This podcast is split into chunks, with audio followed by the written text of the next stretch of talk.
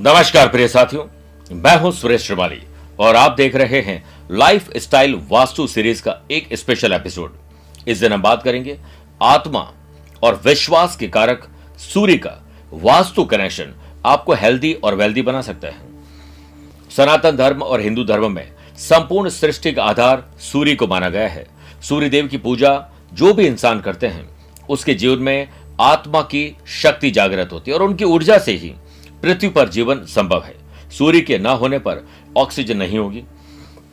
पेड़ पौधे नहीं पनप पाएँगे, बारिश नहीं होगी, मानसून नहीं होगा। एक तरह से जीवन लगभग समाप्त हो जाएगा। लेकिन ऐसा नहीं है। वास्तु शास्त्र भी सूर्य की पॉजिटिव एनर्जी पर टिका है। इसीलिए ईस्ट फेस को हमेशा खुला और रोशनदान रखना चाहिए।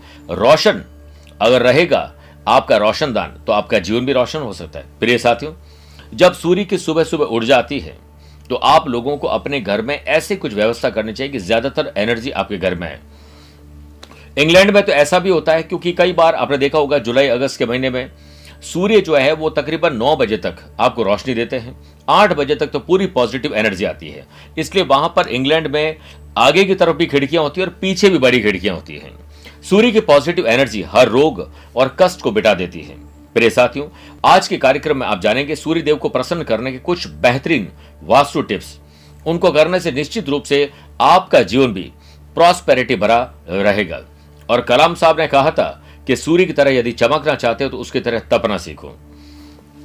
प्रिय साथियों, जैसा कि सूर्य देव को अग्नि का स्वरूप माना गया है, सुबह की पहली किरण स्वास्थ्य दृष्टि के, दृष्टिकोण से सर्वोत्तम होती है। सुबह उठकर थोड़ी देर उगते हुए सूरज को ज़रूर देखिए। जब आप चाय पीते हैं तो सूरज की धूप में बैठकर पिए। सूर्य नमस्कार का योग करिए। इसे अपने डेली रूटीन का हिस्सा बनाएँ। सूर्य को अर्घ्य दीजिए। अर्घ्य देने के लिए बहुत कम लोगों को पता है कि एग्जैक्टली दिया कैसे जाता है। तांबे का लोटा लीजिए।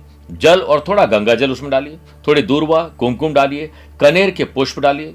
गुड़ के दाने माफ़ करेगा गेहूँ के दाने डालिए। अगर आपका सूर्य कमज़ोर है और शुक्र कमज़ोर है तो चावल के दाने डालकर इस तरह सूर्य देव को देखते हुए जल अर्पित करिए और बोलिए, ओम घृणी सूर्याय नमः। घर, ऑफ़िस, दुकान, फैक्ट्री, जहाँ पर भी आपको जगह मिलती है।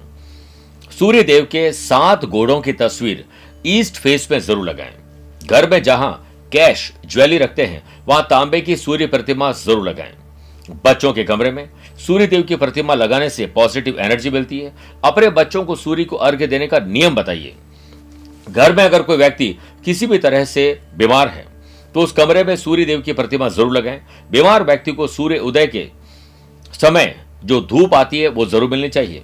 वास्तु के अनुसार, अपने रसोई घर में तांबे की सूर्य प्रतिमा लगाने से माँ अन्नपूर्णा हमेशा प्रसन्न रहती है और अन्न और धन की कमी कभी नहीं होती है।